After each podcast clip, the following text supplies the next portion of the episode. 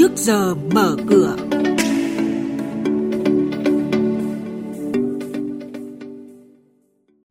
Thưa quý vị và các bạn, chuyên mục trước giờ mở cửa sáng nay sẽ có những thông tin chính sau đây. Bộ Tài chính lập tổ nghiên cứu tài sản ảo, tiền ảo để tăng cường quản lý. Thị trường vốn thanh khoản dồi dào đáp ứng nhu cầu của thị trường. Vietnam Airlines dự kiến phục hồi toàn bộ đường bay nội địa vào tháng 6.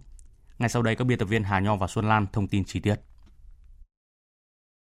Vâng thưa quý vị và các bạn, Bộ trưởng Bộ Tài chính vừa có quyết định thành lập tổ nghiên cứu về tài sản ảo, tiền ảo.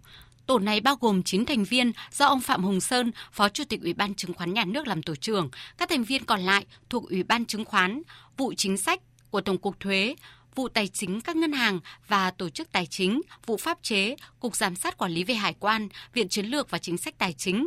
Mục đích là nghiên cứu đề xuất các nội dung chính sách, cơ chế quản lý theo chức năng, nhiệm vụ của Bộ Tài chính có liên quan đến tài sản ảo, tiền ảo. Theo số liệu của Ngân hàng Nhà nước, tăng trưởng tín dụng tính đến hết tháng 4 là 1,32% so với cuối năm 2019, mức tăng khá tốt kể từ đầu năm.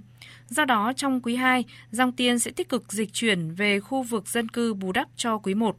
Tuy nhiên, nhờ lượng tiền lớn từ đáo hạn tín phiếu nên thanh khoản đầu tháng 5 vẫn dồi dào, đáp ứng nhu cầu thị trường. Lãi suất đồng Việt Nam trên thị trường liên ngân hàng tiếp tục đi ngang. Đồng đô la Mỹ trên thị trường thế giới vẫn ở mức cao do giới đầu tư rút khỏi nhiều kênh đầu tư rủi ro, trong đó có chứng khoán.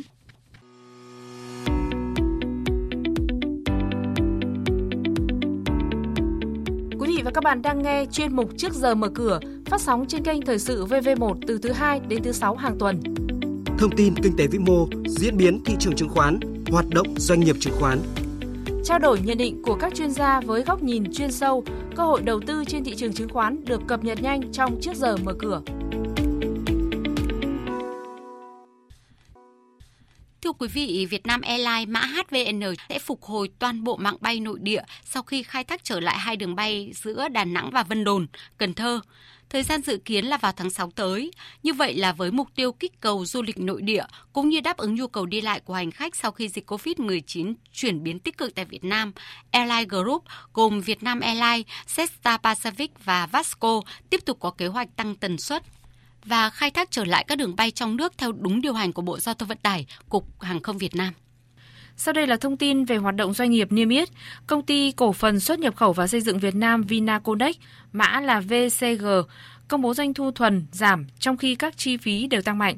Đáng chú ý là chi phí quản lý doanh nghiệp 574 tỷ đồng, gấp 6,9 lần cùng kỳ, chủ yếu do trích lập dự phòng phải thu khó đòi hơn 495 tỷ đồng, trong khi cùng kỳ hoàn nhập dự phòng hơn 2 tỷ đồng.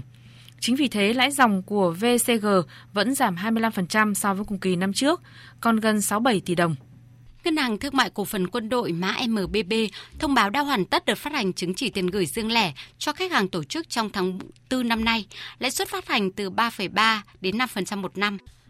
Thưa quý vị và các bạn, thông tin đáng chú ý trên thị trường chứng khoán cuối tuần trước là giao dịch khối ngoại diễn ra khá tích cực khi họ trở lại mua dòng 62 tỷ đồng, chấm dứt chuỗi 26 phiên bán dòng liên tiếp trước đó.